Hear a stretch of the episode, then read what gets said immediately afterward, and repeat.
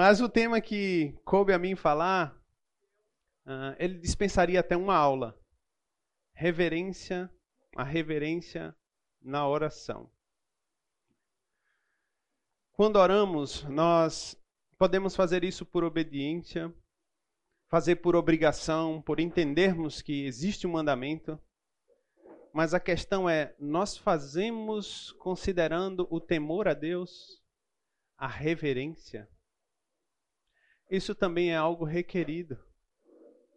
Nós não podemos nos apresentar diante de Deus em oração, desconsiderando quem Ele é. A semana passada, o Natanael terminou de uma maneira especial, deixando evidente quem Deus é. Você precisa entender quem Deus é. E aí você reage à altura. Então, o que eu vou falar é só uma continuação. Mas eu queria uh, estabelecer com vocês uh, um conceito antes de falar de uma oração reverente ou de entrarmos em alguns exemplos bíblicos do que é uma oração reverente, do que é se portar em temor, em reverência diante de Deus. No próprio conceito de reverência, né? Nós fazemos parte de um país que tem uma característica cultural, uh, não totalmente, mas de um país irreverente nós somos irreverentes. Nós não temos eh, na nossa cultura o nos sujeitarmos a uma autoridade como um rei na história do nosso país. Tivemos ali no começo aqui, mais ou menos. Eh, então, para nós, esse conceito de temer uma autoridade, uh, ele vai numa linha natural por temer as consequências. Mas vamos lá. O que, é que o dicionário fala sobre reverência? Eu não esperava que a tela ficasse tão pequena, então talvez fique um pouco difícil para vocês enxergarem aí. Mas vamos lá. Dicionário. Veneração pelo que se considera sagrado ou se apresenta como tal. Respeito profundo por alguém ou algo em função, em função das virtudes, qualidades que possui ou parece possuir. Gostei muito desse parece possuir, que nós damos muita honra e reverência a quem de fato não merece. Né? Cumprimento respeitoso, respeitoso, geralmente acompanhado de inclinação do tronco para frente ou de flexão dos joelhos. Tratamento que se dispensa aos eclesiásticos. Significativo isso aqui no conceito, uh, no dicionário. Né? Por quê? Porque muitos irmãos em Cristo se doam em reverência a homens que querem ser reverenciados. Mas quando se trata de Deus, o temor e a reverência não acontecem. Eu li em outro lugar o seguinte: a reverência é uma forma de cumprimento universal, já que em todas as sociedades existem indivíduos que têm uma consideração social particular uma autoridade religiosa, militar ou política. Atendendo a essa etimologia, é um termo que vem do latim e que significa temor respeitoso. Se levarmos em conta seu sentido etimológico, o que chama a atenção é que o respeito vem acompanhado de temor. Isso significa que a ação da reverência obedece em sua origem ao medo que se tem de uma autoridade. Então é por ter medo né, de uma autoridade. Fica melhor assim? Atrapalhar a filmagem? Tudo bem? Eu prefiro assim, que embaça ali.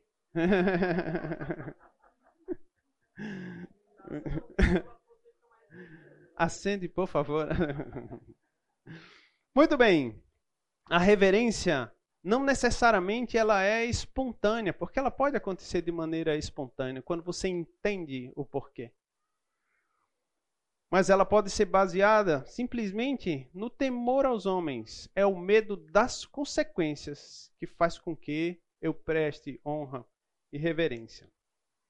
Queridos, temor e reverência estão muito associados. Estão ali. Então, queria gastar um tempo uh, tentando deixar firme o conceito que a Bíblia requer de nós de temermos o Senhor antes, antes de nos apresentarmos em oração.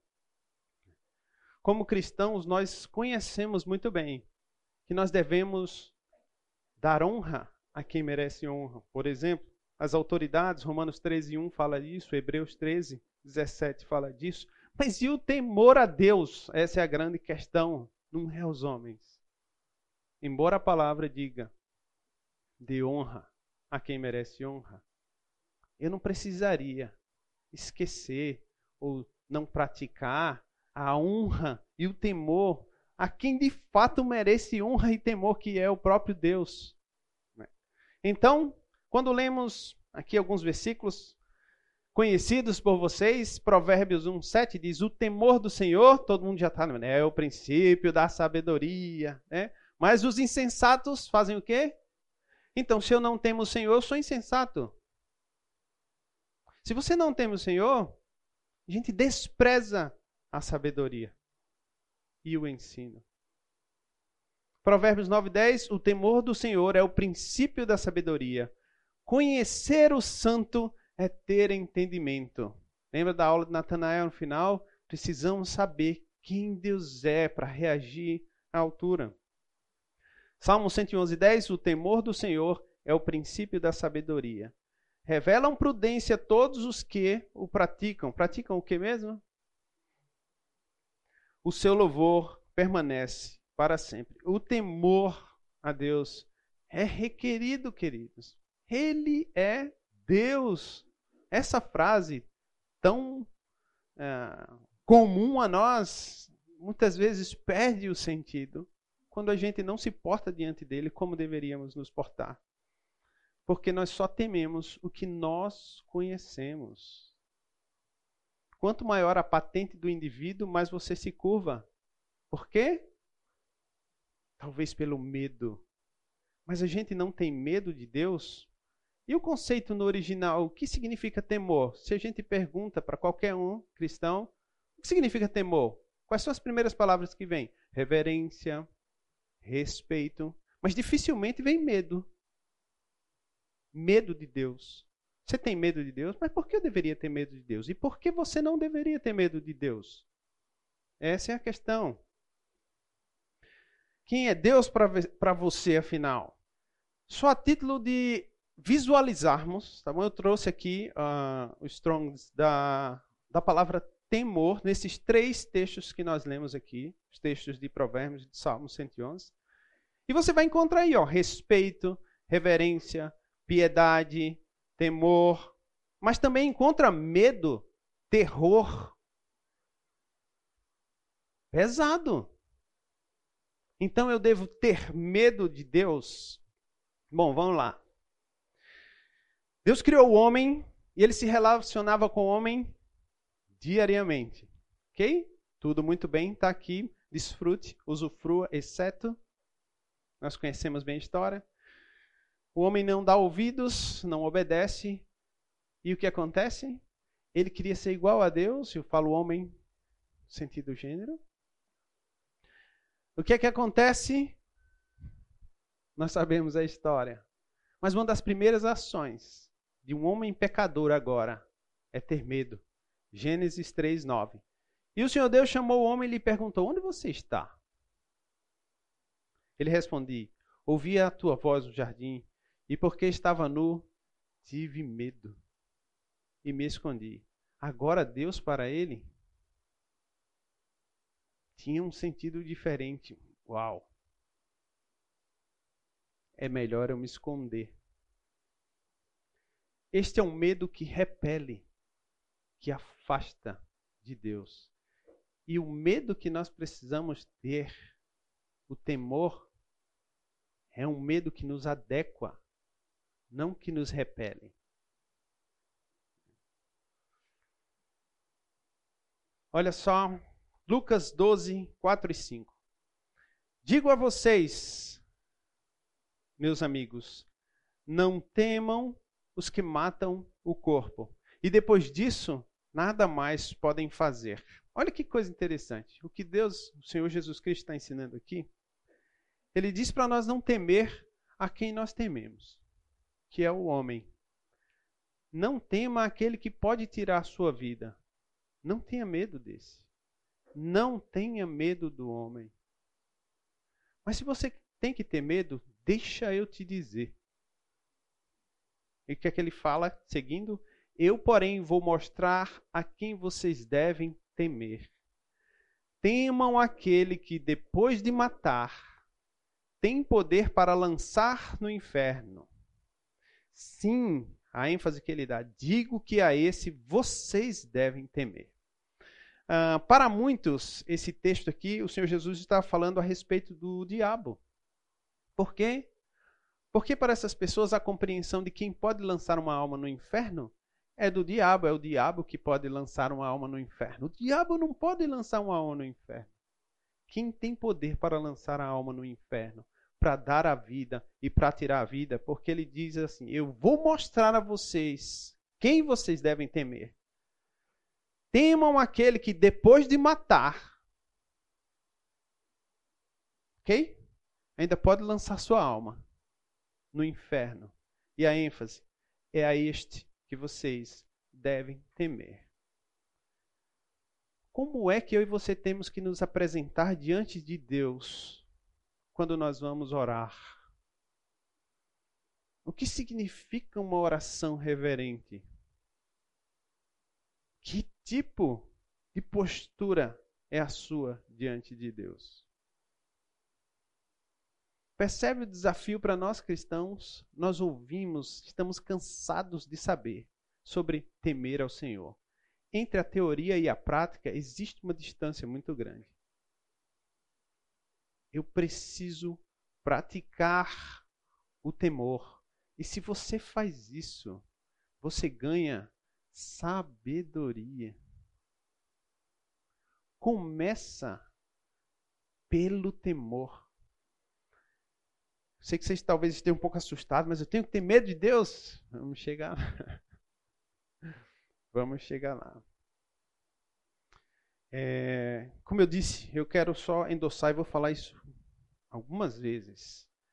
Não se trata de um medo que nos afasta, mas um medo que nos coloca na postura correta diante de Deus.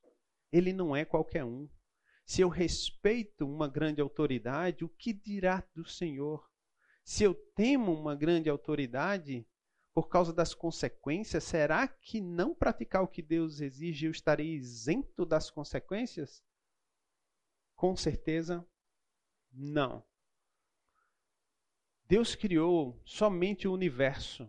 E quando nós vamos olhar para esse aspecto, a nossa mente tão limitada, ela não consegue, não consegue mensurar, embora seja de certa forma palpável pela ciência, o alcance do universo em números são tão extraordinários que a nossa mente é, você escuta aquilo, isso aqui é absurdo demais para mim. Aí você desarma.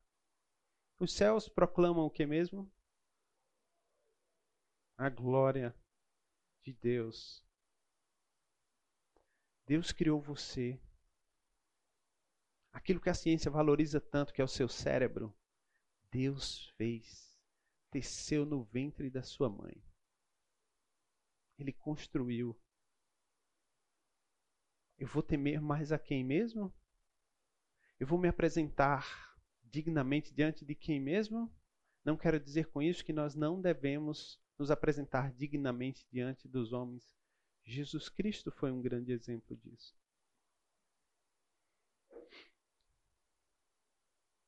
Olha a palavra do Senhor em Jeremias 5:22. Por que não me temem?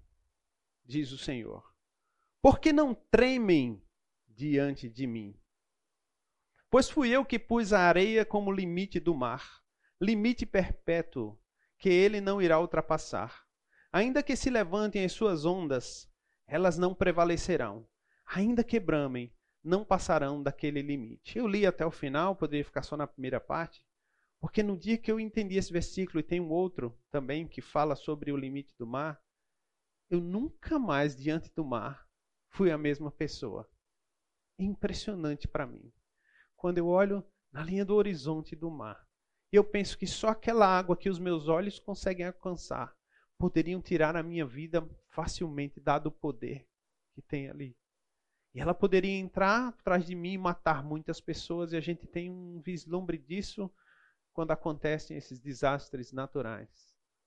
Mas aquelas ondas que tem momentos quando a maré está alta que você diz não é bom que eu entre agora, a onda quebra e aquela espuminha calmamente chega até onde os seus pés. Quem deu limites para esse mar? Gente, quem somos nós? A questão não é quem somos nós, é quem é Deus para nós. Quem é esse Deus que dá limite às ondas? E se você for ver as ondas lá em Nazaré, em Portugal, ondas de 10 metros de altura, elas quebram do mesmo jeito ali. E tem uns loucos que vão usufruir disso, mas eu não vou entrar nessa, nessa questão. Queridos, esse é o nosso Deus. E ele diz o quê? É para você olhar para as coisas que eu fiz, tudo que eu criei. E era para você tremer diante de mim. Aí sabe o que a gente fala? Eu sei, o diabo e os demônios, eles fazem o quê? Temem e tremem. E é como se você dissesse: Eu não preciso. Isso é para eles. Por que não me temem? O Senhor está falando para o seu próprio povo. Por que não tremem diante de mim? Tem um texto, eu vou colocar esse texto porque quero dar um exemplo para vocês. É, Salmo 2,11. Esse é um texto que me intrigou um pouquinho. É, diz assim: Sirvam o Senhor com temor, ok? Tudo bem, vou servir ao Senhor com temor. Mas também diz: e alegrem-se nele com tremor. Alguém consegue se alegrar em alguma coisa com tremor? Então, assim, como é que eu me alegro tremendo? né? Então, a explicação que eu achei, eu vou colocar para vocês numa situação hipotética. Tem um animal, que eu já falei isso em outra, em outra aula. Se você esteve com outra aula, você vai ouvir a historinha de novo. É, tem um animal que eu aprecio muito, que é o tigre. O poder desse animal é impressionante. A beleza dele. Foi feito por quem mesmo? Isso. Mas imagine o seguinte: você foi convidado por um amigo que você não via há muito tempo e ele agora está morando num lugar, uma mansão enorme, com uma terra gigantesca atrás da sua casa. E você está ansioso por rever esse amigo, conhecer sua propriedade. E quando você passa e o portão fecha, atrás de você, ele diz: Ah, só uma observação, eu estou criando um animal de estimação, tem um tigre aqui, tá bom? De repente você olha e vem um animal caminhando calmamente na sua direção. O que você faz? Fala a verdade se você não entrega seu espírito ao Senhor. Você sabe o poder de destruição daquele animal. Você diante dele é absolutamente nada. Você fica assim, Oh, coisinha linda, vem cá. Você vai assim para ele, muito provavelmente você estaria todo arrepiado, tenso, parado. Tem certeza? Tem certeza? Né? Parece que você fica um robô ali. Mas aquele animal chega docilmente, encosta a cabeça em você, dá aquelas esfregadas típicas dos felinos. E você cria coragem e coloca a mão naquele animal. E você sente aquele músculo é um misto de eu sei diante de quem eu estou, o poder que ele, ele não sabe que ele pode me matar a qualquer momento. Que bom que seja assim. Esse animal eu sei que ele pode me destruir, mas ao mesmo tempo, que prazer tocar nesse animal. O que é o tigre mesmo diante de quem o criou? Você consegue se apresentar diante de Deus temendo por quem ele é, mas exultando porque ele é o seu pai e Ele é o seu Deus. Uau! Não esqueçam que Ele pode destruir você. Sabe por que Ele não faz isso? Porque você tem o Espírito Santo de Deus, que é o selo, que é a garantia de que eu e você somos filhos de Deus. Aleluia. Mas isso não me dá o direito de me apresentar diante dele como eu faria com um gatinho. Paizinho amado. Nós podemos falar isso? Falaremos um pouquinho mais sobre isso mais para frente. Como você está se apresentando diante de Deus? Vou dar um exemplo da rainha Esther. A rainha Esther, nós conhecemos a história. foi colocada ali como rainha e aconteceu que um homem queria destruir o povo de Israel e tramou um plano. A princípio funcionaria. Né? Ele só não contava que o Deus daquele povo levantaria livramento para ele. E olha que coisa curiosa, este homem, o Amã, ele queria que as pessoas se curvassem para ele, diante dele. Por quê? No contexto, você entende que ele, ele era um homem soberbo, um homem orgulhoso. Ele queria ver o povo sujeito a ele, mas tinha um que não fazia isso. Quem era? Mardoqueu, né? o pai, primo, da... tio, é tio, é primo, enfim, parente próximo da, da Esté, não se curvava. Por que ele não se curvava adiante? Ele sabia, esse aqui não merece o meu temor e o meu respeito. Mas ele temia o rei, não tinha dúvida, ele ajudou a salvar a vida do rei. Lembra? Ele descobriu uma trama que tinha ali. Ele se tornou um grande homem lá na frente. Mas vamos lá. Quando acontece toda a trama, ele fala: Você não está sabendo, Estel, o que aconteceu? Nosso povo vai ser destruído seria interessante você falar com o rei. Afinal de contas, você é esposa do rei. Com minhas palavras, tá? Isso não está na Bíblia. O que, que acontece? A resposta que ela dá para ele é o seguinte: eu tenho medo do homem, eu tenho temor ao rei, mesmo sendo ele o meu marido. Todos os servos do rei e o povo das províncias do rei, ela está dizendo assim: todo mundo que está debaixo da autoridade desse rei sabe que para qualquer homem ou mulher que, sem ser chamado, entrar no pátio interior para falar com o rei, não há outra sentença que não a de morte, a não ser que o rei estenda para essa pessoa o cetro de ouro, para que viva. E eu, nesses 30 dias, não fui chamada para comparecer diante do rei. Ela está olhando para que cenário? Você está louco?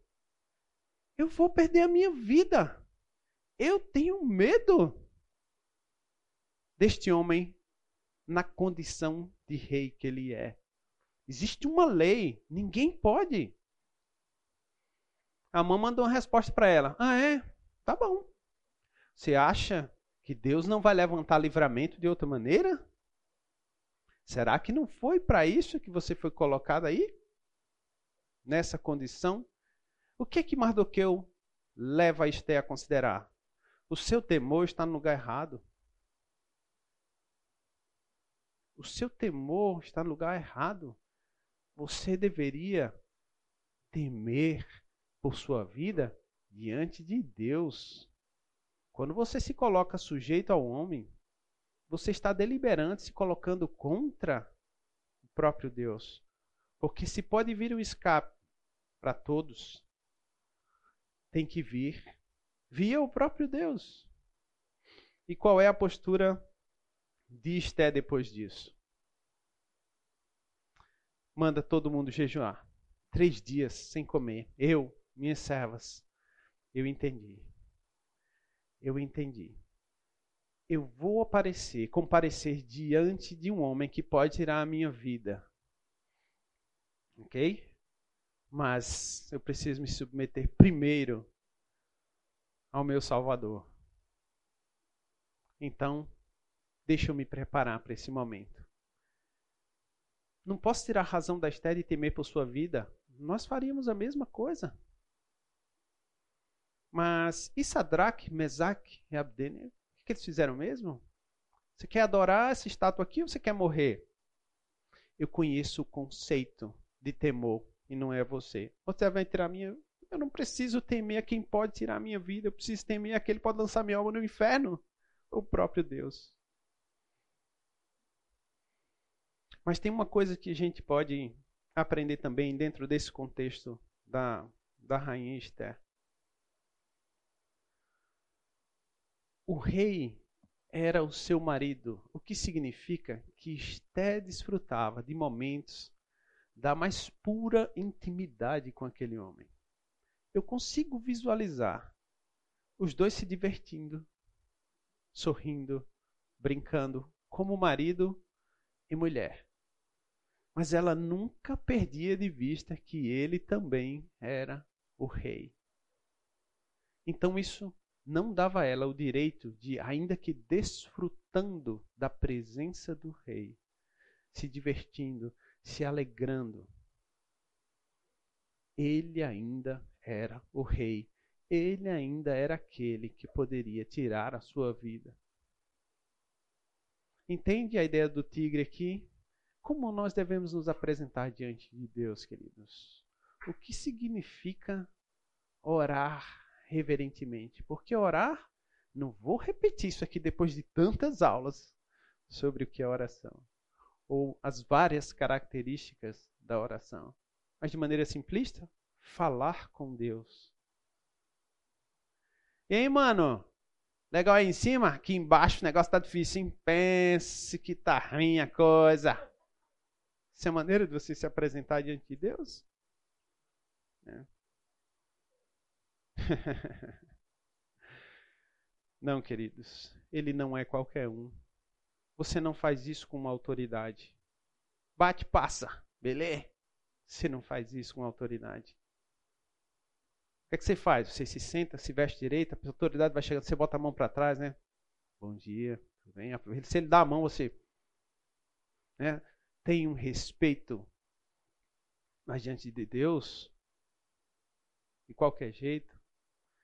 Não, queridos. Gálatas 6,7 diz assim: Não se enganem, de Deus não se zomba.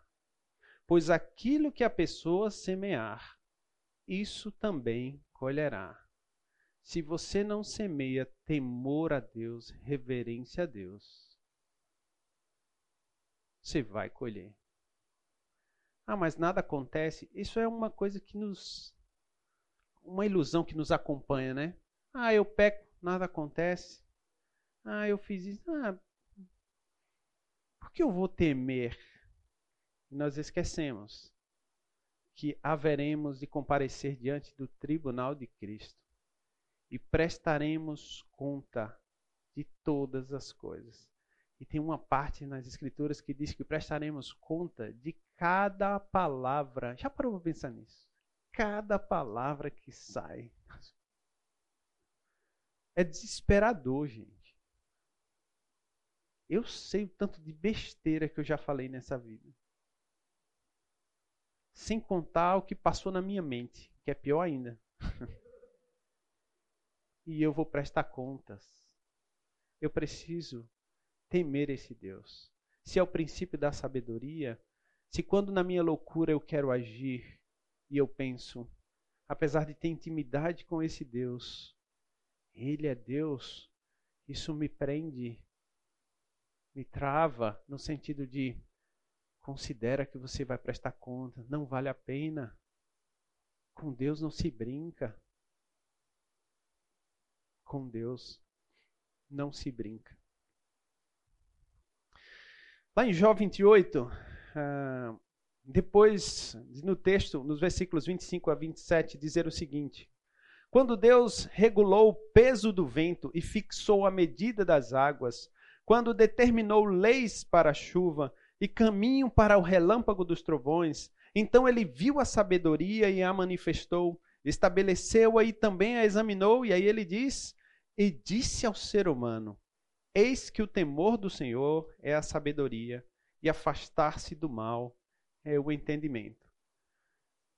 Talvez a gente, lendo aqui, né, não, não fixou a mente quando Deus regulou o peso do vento. Queridos, eu pequei quando eu vi esse texto, porque eu lembrei de uma pessoa que queria estocar vento. E se ela tivesse acesso ao peso do vento, talvez fosse, fosse mais fácil. Mas estou compartilhando um pecado com vocês e prestarei contas ao Senhor. Mas Deus regulou peso do vento. Vento tem peso? Vai estudar para você ver se não tem. Tem peso. É? E dependendo das alturas, você vai sofrer as consequências do peso. Mas quem regulou mesmo? Nosso Deus. Fixou a medida das águas. Quando determinou leis para a chuva, nossa, tá seco, né? Não, se preocupa não, tem alguém no controle e sabe o momento exato em que a chuva tem que descer. A gente fica, ah, Senhor, manda chuva, que bom que está seco. O Senhor sabe o porquê de todas as coisas, porque Ele determinou. Caminho para o relâmpago, eu sinto porque às vezes o relâmpago cai em algumas pessoas. Né? Então tem um caminho. Isso aqui é humor negro. Fato é que o Senhor domina sobre tudo. Não é que o raio cai numa pessoa. É que não é apropriado você andar na chuva em dias que se tem muitos trovões. Né? Se eu não tenho temor e já tenho o diagnóstico que eu nem sei orar como convém, não é isso que diz lá em Romanos? Eu não sei orar como convém e eu preciso do auxílio do Espírito Santo. Se eu entro sem saber, com esse diagnóstico, sem temor, sem saber orar, queridos, eu preciso firmar o conceito com vocês. E para mim, acreditem, foi muito bom estudar isso, do temor ao Senhor. Eu preciso ter reverência, respeito e medo também. Lembrem-se, medo aqui não o que repele, mas o medo que nos apropria e nos adequa diante de Deus. Temor por esse Deus. Antes de nós orarmos, nós precisamos conhecer quem é esse Deus. Você sabe que Deus ele é onipresente. O que significa isso? Você não pode fugir. Salmo 139 deixa bem claro isso. Dos olhos do Senhor. Os olhos do Senhor estão em todo lugar. Você sabe que ele é onipotente. O que significa isso? Não existe poder que se compare ao dele. Não é verdade? Nós ficamos tristes com notícias como ah, a recente no Marrocos. A terra bala, o ser humano sente a sua fragilidade. O que é um tremor de terra? Esse poder que destrói, comparado ao poder de quem criou este planeta. Você conhece o poder do Senhor ou não conhece? Ele sabe todas as coisas, ele vê todas as coisas, ele sonda o seu coração e mente. E eu e você, ousadamente, nos apresentamos dele de maneira errada, sem temor, sem medo, sem respeito, e ainda vamos orar a pergunta é: ele escuta?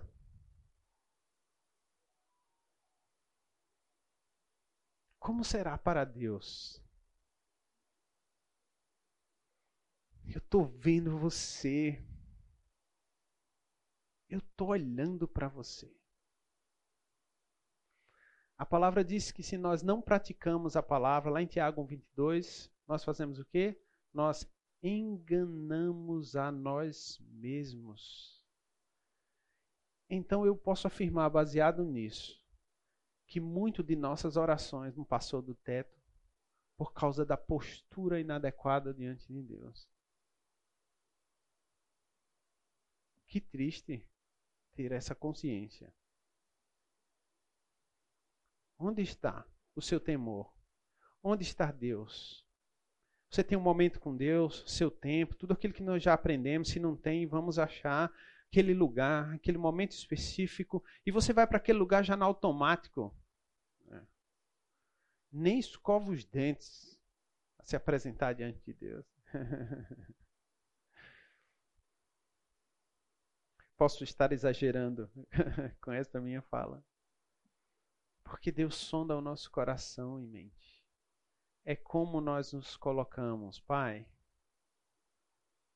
eu sou grato pela noite de sono que eu tive. Enquanto eu dormia, Senhor, inerte, tu me protegias. Eu te louvo, porque eu pude abrir o olho mais uma vez. E o oxigênio está aqui, Senhor, a cada segundo, para que eu me lembre que eu nada sou. Muito obrigado Porque apesar de ser esse ser fraco e pecador, miserável homem que eu sou, tu decidiste deixar a tua glória para vir aqui e morrer em meu lugar. Eu não mereço tamanho amor. Por isso, Pai, reconhecendo o teu poder, a tua soberania, em temor diante de ti, eu elevo a ti a minha oração. Pai nosso, que estás nos céus, e todos os conceitos que você tem. Pai nosso, quem é que está fora desse nosso? Né? Só existe um Pai, eu preciso respeitá-lo, honrá-lo. A reverência na oração é requerida. Eu preciso estar alinhado à altura.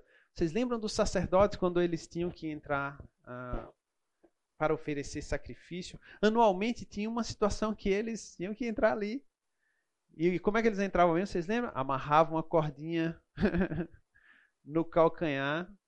Antes ele tinha que fazer o sacrifício por ele mesmo. Ele tinha que chegar o quê? De qualquer maneira ali? Aqueles que ousaram se apresentar diante de Deus de maneira equivocada, o que, é que aconteceu? Morreram. Porque uma palavra havia sido dita, uma ordem estabelecida, se quebrou. Mas Deus, mas a minha maneira de ver isso foi injusto. Usar morreu injustamente. Porque ele colocou a mão na arca, a intenção dele era maravilhosa. Mas a ordem era: ninguém toca, ninguém toca. Como é que se carrega a arca? Tem umas argolinhas para vocês nem tocarem, só as varinhas, coloca ali. E as varinhas só quem pode pegar são os levitas, ok? Coloca ali e carrega. E aí Davi vai trazer a arca de que maneira? Uma junta de boi nova, carroça de boi nova, sensacional. Colocaram a arca em cima do jeito que Deus ordenou? Não. Aí a arca tá lá, né? Tropeçou lá, e a arca vira e a melhor das intenções. Quem aqui talvez não fizesse a mesma coisa? Vou ajudar o Senhor. Morreu ali. Deus foi injusto? Não. De maneira nenhuma. Existia uma ordem. Não importa a sua intenção. O que importa é a sua compreensão desta ordem e a maneira como você se relaciona com esta ordem, se apresentando diante de Deus em reverência. Depois do intervalo, nós vamos entrar nos exemplos de oração reverente. Exemplos de oração re, é, reverente. Eu quis gastar um, um tempo nesse primeiro momento da nossa aula focando no temor a Deus, porque essa é uma condição que eu preciso ter em mente e praticar para que uma oração em reverência aconteça. Então, agora nessa segunda parte, nós vamos olhar para alguns exemplos de orações reverentes, começando com o Salmo 86, 11. Olha só. Ensina-me, Senhor, o teu caminho e andarei na tua verdade. Põe em meu coração o desejo de que mesmo? De temer o teu nome. Essa é uma excelente oração para você começar. Né? Você está reconhecendo o que? Senhor, eu preciso de ti para aprender. Portanto, ensina-me os teus caminhos, para que eu ande na tua verdade, porque se depender de mim, a mentira é uma opção. Põe em mim, Senhor, põe em meu coração o desejo de temer o teu nome. Eu não estou diante de qualquer um. É de ti, Senhor, que eu posso buscar a vida. É isso? Senhor, para onde vou se só tu tens as palavras de vida eterna? Foi o reconhecimento de Pedro. Né? Salmo 25, 4 e 5 diz: Faze-me conhecer os teus caminhos, Senhor. Ensina-me as tuas veredas. Olha que pedido, né? Senhor, eu quero andar nos teus caminhos, porque o meu caminho eu conheço muito bem e o final dele não é o melhor. Há caminhos que ao homem parecem direitos, mas o final dele. Mas os teus caminhos, Senhor, ensina-me, por favor, para que eu ande neles. Guia-me na tua verdade e ensina-me, pois tu és o Deus da minha salvação, em quem eu espero todo o dia. Você espera por esse Deus todo dia. Esse é um excelente pedido. Uma oração reverente parte do pressuposto que você é dependente. Você é carente. Que você precisa aprender. É por isso que esses textos começam: ensina-me, faz-me, guia-me, ensina-me. Vou gastar um tempinho aqui uh, no Salmo 51. Para mim, uma das grandes orações nas Escrituras. Ela é muito significativa. É, e aqui no, no pessoal, para mim, por quê? Porque quando você olha a, a ação que antecedeu essa oração, né, que demorou um tempinho, é claro, até chegarmos na oração, mas qual é o contexto aqui? Davi faz uma oração a Deus depois de tudo o que aconteceu com Batseba, Urias e toda aquela história. Davi cometeu uma atrocidade, algo repugnante, que eu e você, se acontecesse nos nossos dias, diríamos: esse miserável deveria morrer, bom que apodrecesse na prisão. Uma pessoa como essa não merece viver. Né? Ele era o rei fez o que fez. Até que chega Natan diante dele e diz o quê? Deixa eu contar uma historinha para você, Davi.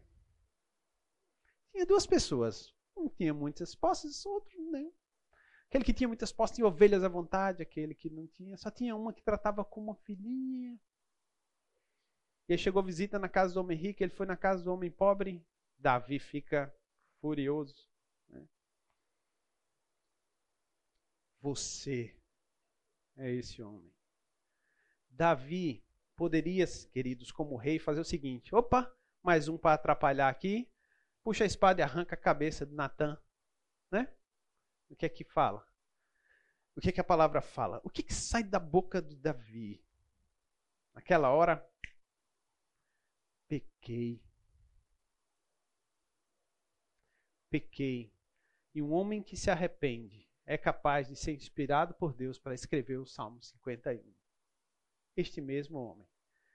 E ele começa dizendo o seguinte: Compadece-te de mim, ó Deus, segundo a tua benignidade, e segundo a multidão das tuas misericórdias. Apaga as minhas transgressões. Lava-me completamente da minha iniquidade e purifica-me do meu pecado Davi reconhece quem Deus é, ele apela para a compaixão, ele apela para a benignidade, ele apela para a misericórdia, mas ele não omite o seu pecado. Compadece-te de mim, ó Deus, segundo a tua benignidade, segundo a multidão das tuas misericórdias. Deus, sei quem tu és. Apaga as minhas transgressões lava-me completamente da minha iniquidade e purifica-me do meu pecado. Eu estou aqui na condição de um pecador, apelando para um Deus misericordioso. Por isso eu peço, qual é o pedido de Davi? Ele não justifica, gente. Ele simplesmente diz: apaga, lava-me, purifica-me Vamos começar de novo?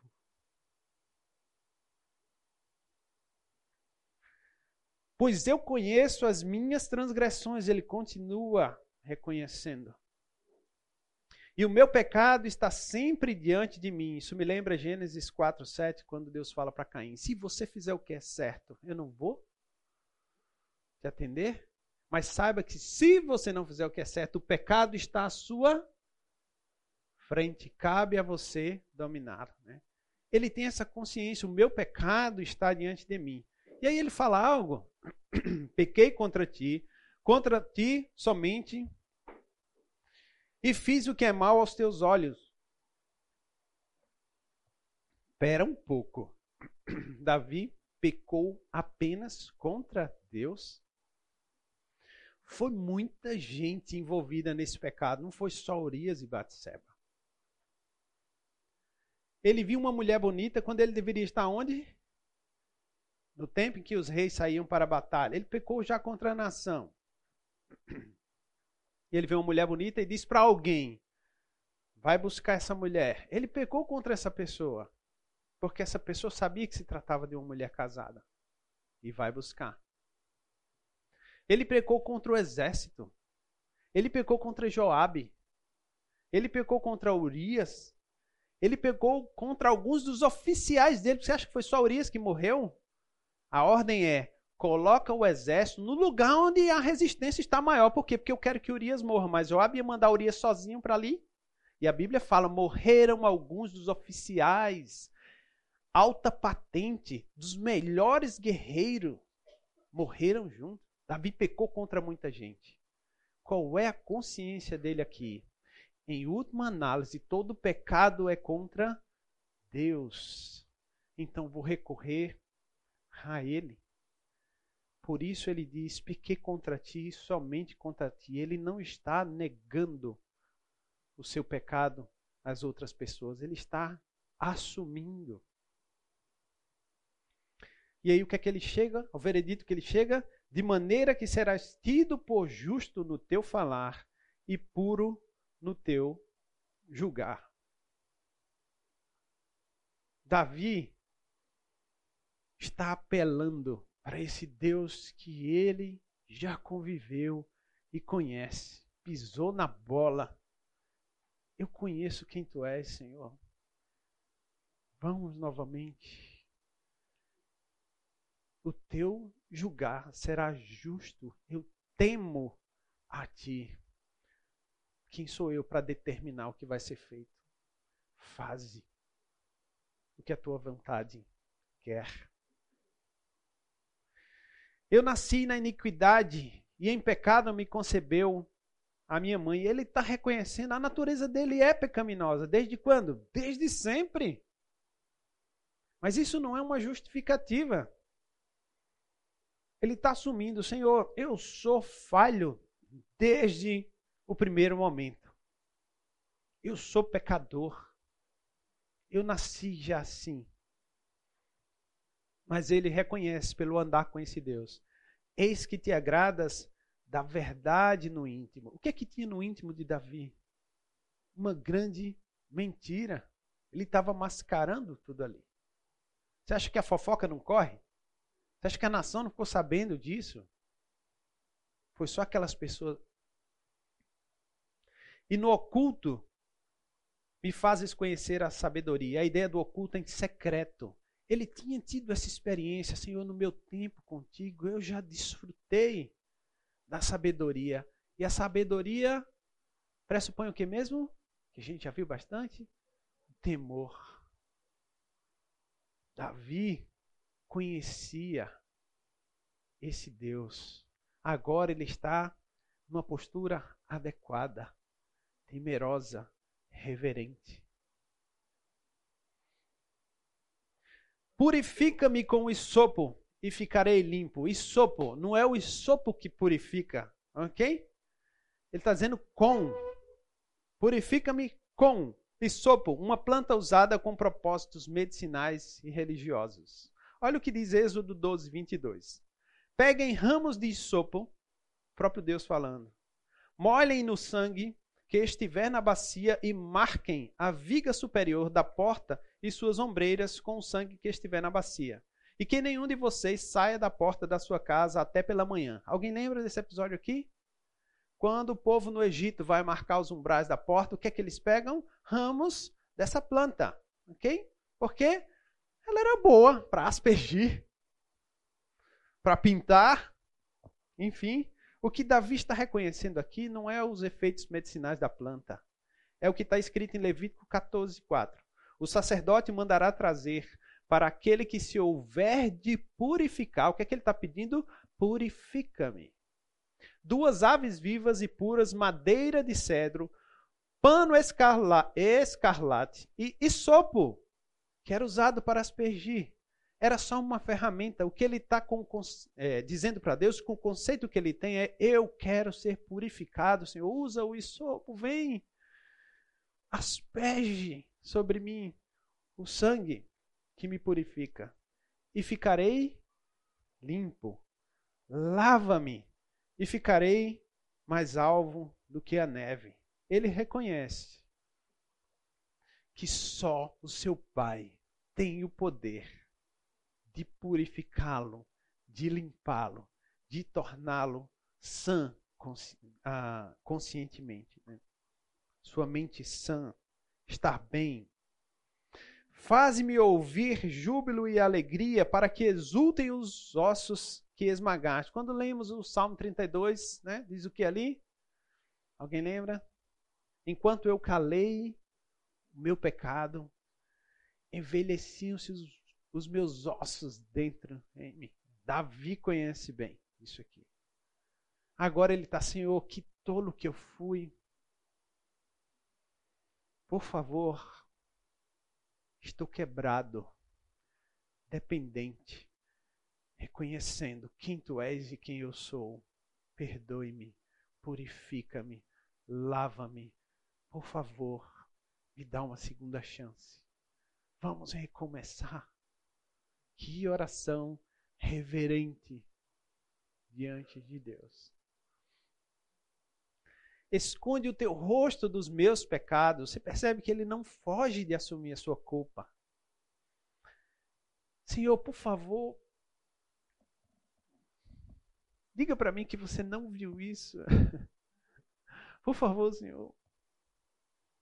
Esconde o teu rosto apaga as minhas transgressões. E aí, um dos versículos mais conhecidos das Escrituras, versículo 10, que diz: Cria em mim, ó Deus, um coração puro e renova dentro de mim um espírito inabalável. Cria em mim, ó Deus, eu não tenho condições de criar sem um coração puro. Eu dependo de você para que isso aconteça. Mas ele faz um pedido de algo que ele já experimentou e renova e torna novo outra vez o que? Um espírito inabalável. Esse foi um grande homem. Um homem que as Escrituras diz segundo o coração de Deus. Muita gente se pergunta, por que um homem segundo o coração de Deus? Olha a figura. Né? Para mim, o que sintetiza o homem esse homem ser um homem segundo o coração de Deus é justamente a primeira palavra que sai da boca dele quando o profeta Natan o acusa. Ele não vai argumentar, ele reconhece e fala: pequei. Diferentemente de Saul que não, veja, mas foi o povo é, justi... Entendi. Pequei. Renova dentro de mim. Faz novo outra vez tem um quê de humilhação aqui, certo? É claro, gente. Ele está diante do Todo-Poderoso, do Senhor da vida. Seguindo o texto, olha o pedido que ele faz. Não me lances fora da tua presença, nem retires de mim o teu Santo Espírito. Tirar o Espírito? O Consolador está conosco. Ele é a garantia, o selo de que nós somos filhos de Deus. Logo, ele jamais nos abandonará. No entanto, eu e você podemos fazer o quê? Entristecê-lo, apagá-lo, não extingui-lo. Mas aqui no Antigo Testamento, o que, que aconteceu com Sansão? O Espírito de Deus se retirou dele. O que aconteceu com Saul? O Espírito de Deus se retirou dele. E o que é que Davi está temendo?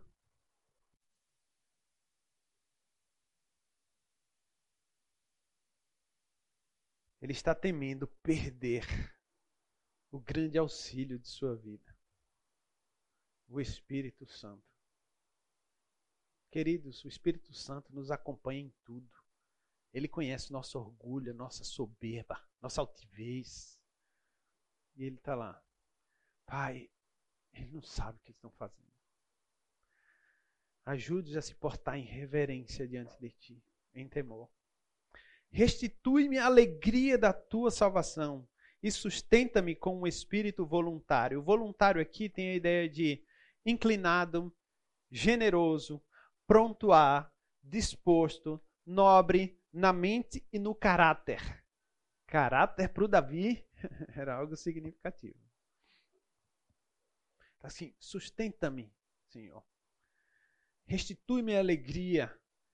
Me dá um espírito, Senhor, pronto a obedecer, pronto a servir. Aí ele fala algo que para mim é um parênteses desse, dentro dessa oração. Então ensinarei aos transgressores os teus caminhos e os pecadores se converterão a ti. Diante disso, você pode dizer assim: que autoridade você tem? Como você está dizendo que depois que você fez, só porque você está falando com Deus aí pedindo perdão, agora você quer ensinar as pessoas? Exatamente. Ele está com a postura certa, apropriada. E agora Davi entende o seguinte: é como se ele estivesse dizendo ao Senhor assim: Pai, eu tenho autoridade para falar isso com conhecimento de causa. Eu sei o que eu vivi, então eu posso falar da minha experiência. Para ele falar dessa experiência, ele ia ter que assumir o quê? Quer saber o que eu fiz?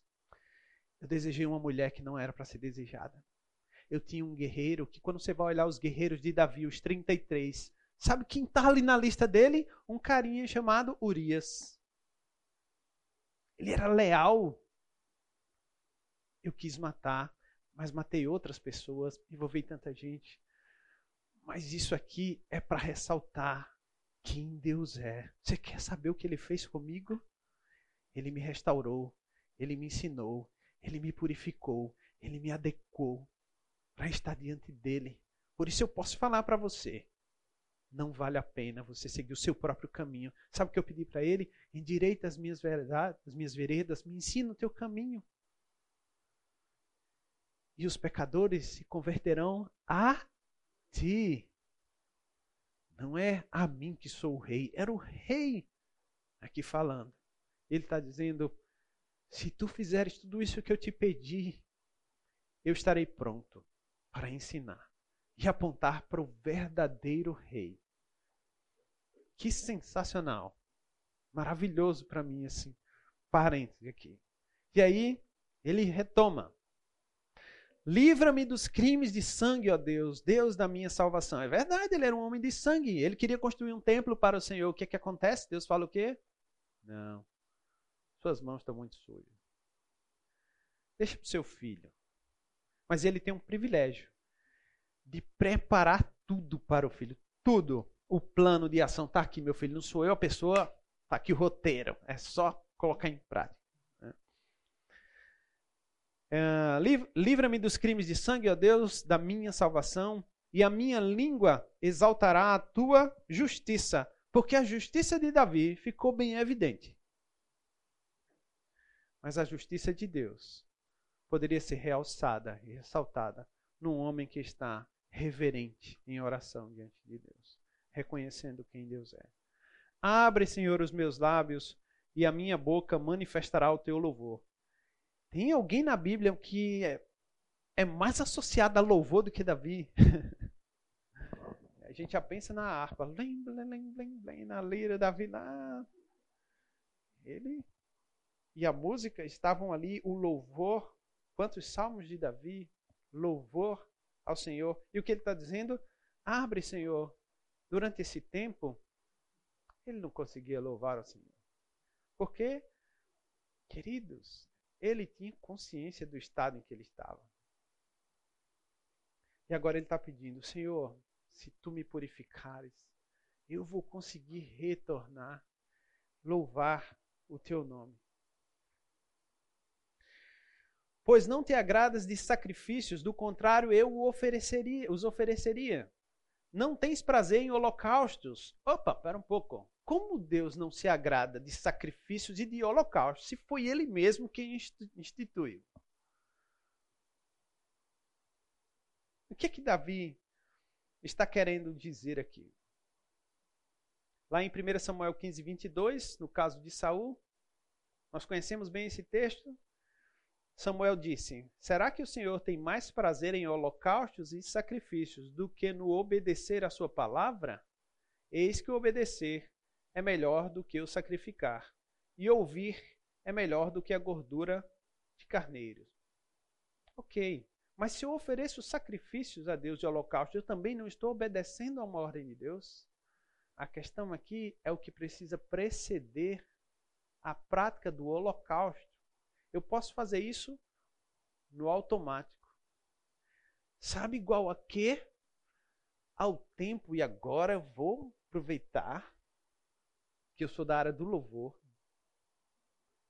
Igual ao tempo em que você está cantando músicas por cantar no automático ali a Deus. Você pode ter decorado a música e estar tá ali cantando.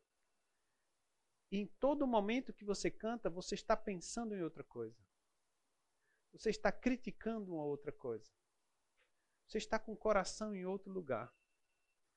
Quem de vocês olha para a letra e pensa: concordo, concordo, isso é uma verdade, isso é uma verdade, eu creio, eu afirmo, os meus lábios dizem isso porque eu creio. Isso está alinhado com a tua palavra.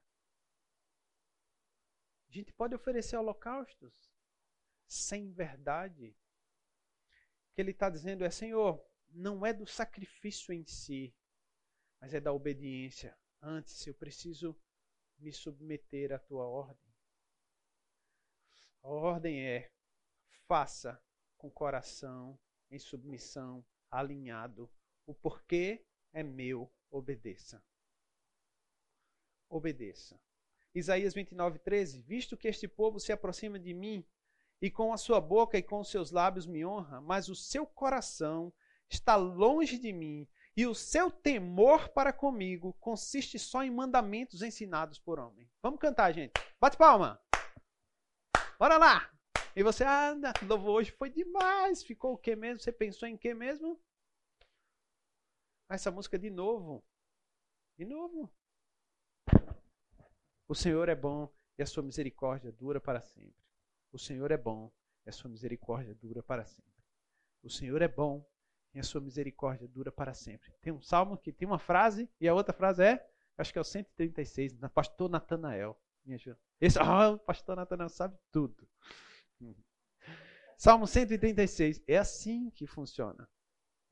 O Senhor é bom e a sua misericórdia dura para sempre. Não vou oferecer sacrifício de qualquer jeito, vou estar alinhado. Sacrifício agradável a Deus é o espírito quebrantado, coração quebrantado e contrito, não desprezarás, ó Deus. Aqui está longe de ser o emocional por emocional. Sou tocada, ah, o tempo hoje foi sensacional, que maravilha. E aí você termina, o que foi? Foi, passou, daqui a pouco você volta e está pecando. Se não há transformação de vida, gente. Você pode se emocionar, nós somos seres emocionais, mas pela consciência de quem Deus é. De quem Deus é. Muito bem, vamos falar sobre o grande exemplo que é o próprio Senhor Jesus Cristo. Olha que oração reverente. E adiantando-se um pouco, prostrou-se sobre o seu rosto. Mas ele não é Deus? Sim significativo para nós. Orando e dizendo: Meu Pai, se é possível. Ele está dizendo: A minha vontade não é essa. Se é possível, passa de mim este cálice. Contudo, não seja como eu quero, e sim como tu queres. Senhor, eu sei o que eu vou enfrentar. Mas a minha vontade precisa estar subjugada à sua. Não faça a minha. Que reverência! Que reverência do próprio Deus se dirigindo ao próprio Deus para nos deixar o grande exemplo. Eu vou pegar todas essas passagens nos livros do Novo Testamento, do, dos Evangelhos, que falam disso. Ó. Ah, versículo 42, retirando-se pela segunda vez, orou de novo, dizendo: Meu pai, se não é possível que este cálice passe de mim sem que eu beba, faça a sua vontade. Ele não foi assim, está de brincadeira comigo, né? É sério? Esse é o único jeito? É, sabe por quê? Porque sem derramamento de sangue não há remissão dos pecados.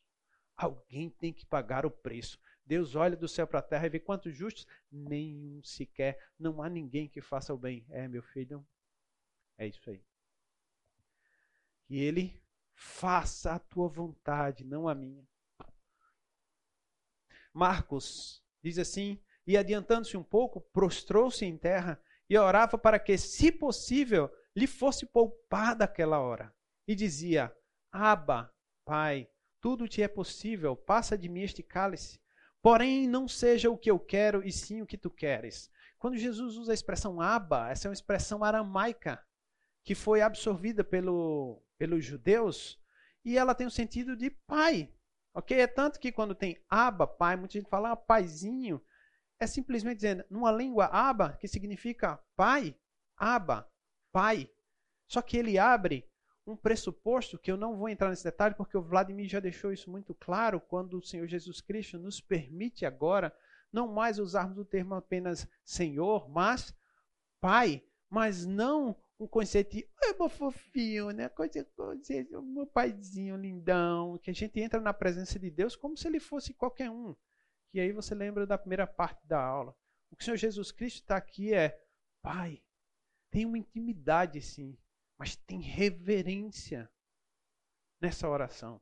Aba, que quer dizer, Pai, tudo te é possível, passa de mim este cálice, porém, não seja o que eu quero, e sim o que tu queres.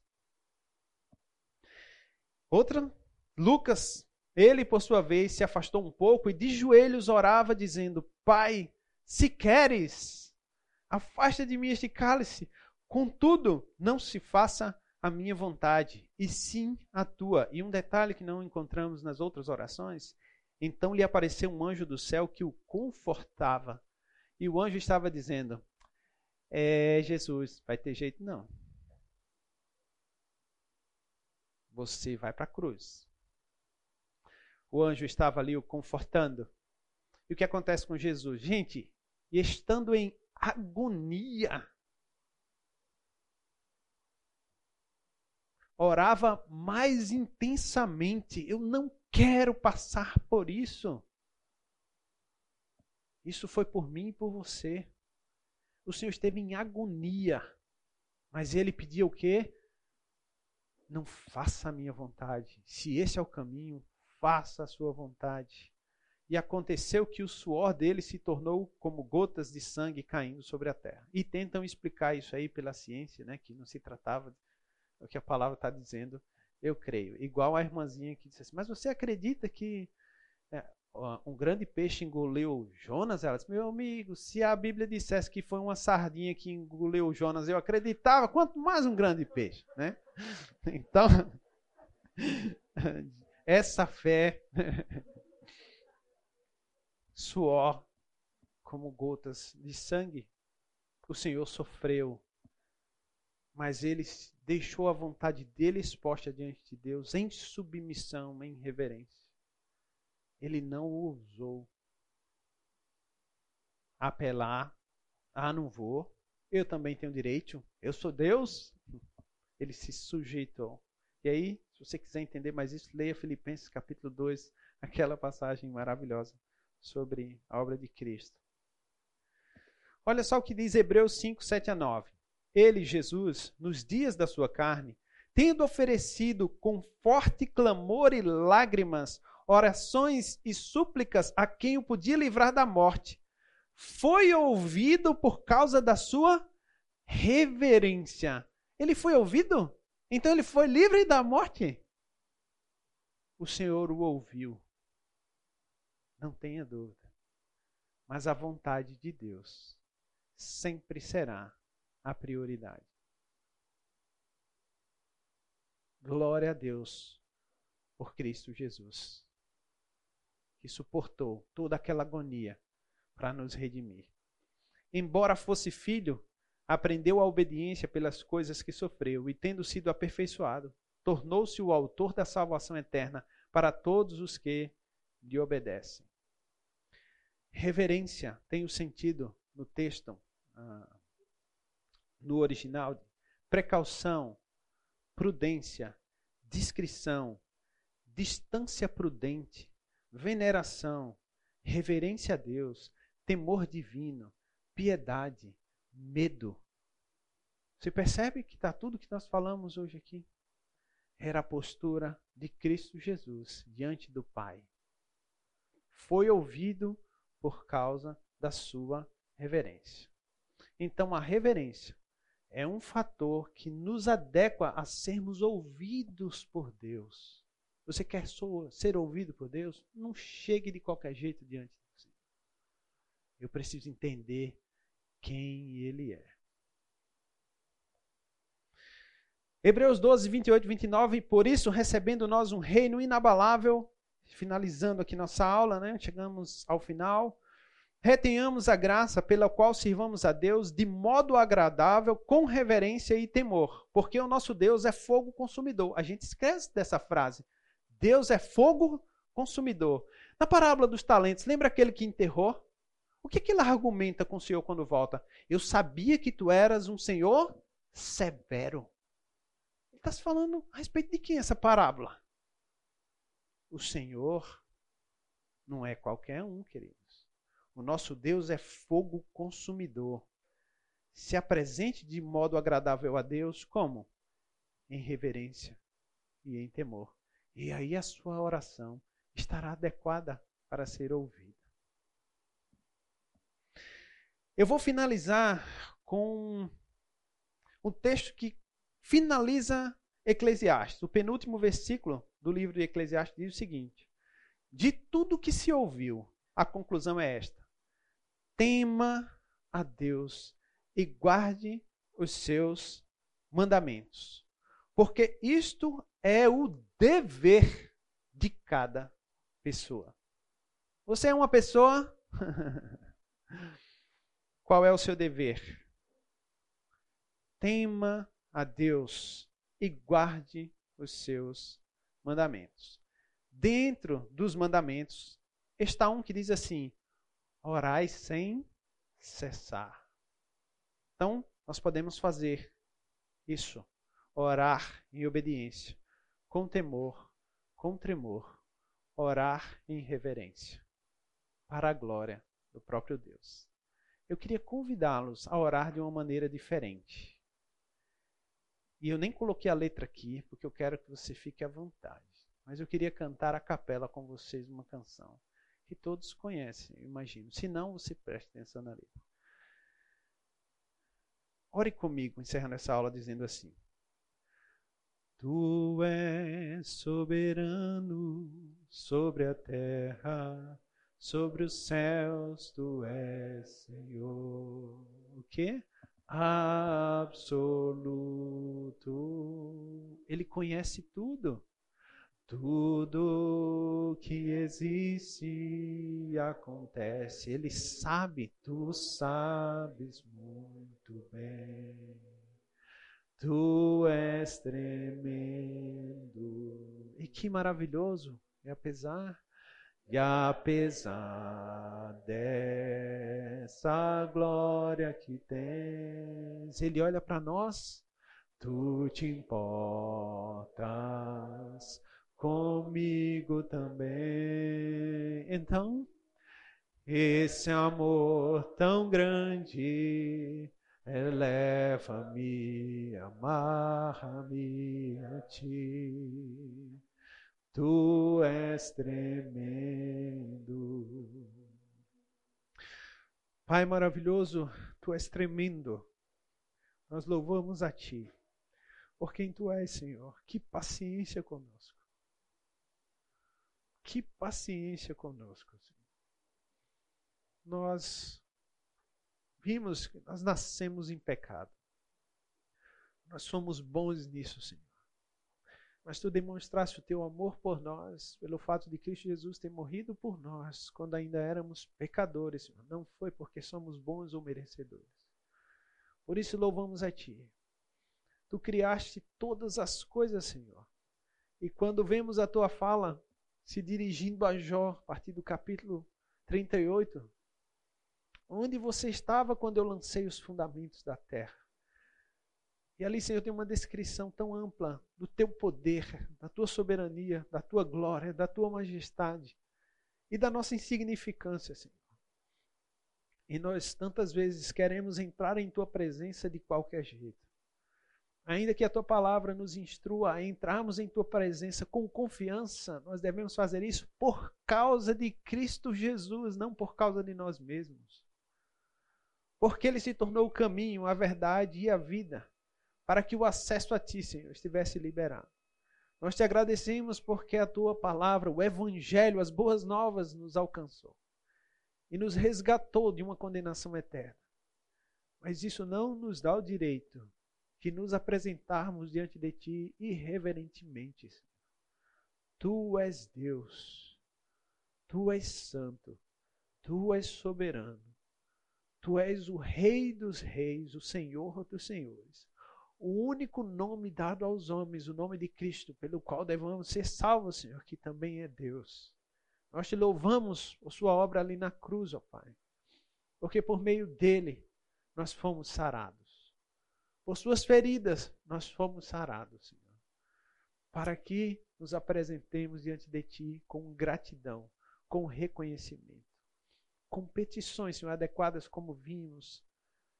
Limpa-me, lava-me, purifica-me, ensina-me, porque eu sou um tolo, Senhor. Obrigado pela oportunidade que temos tido nesta nesta classe, de aprendermos sobre vários aspectos da oração, da maneira, Senhor, como devemos nos portar diante de Ti. Eu louvo grato por esse tempo com os meus irmãos, oro no nome santo do Senhor Jesus Cristo. Amém.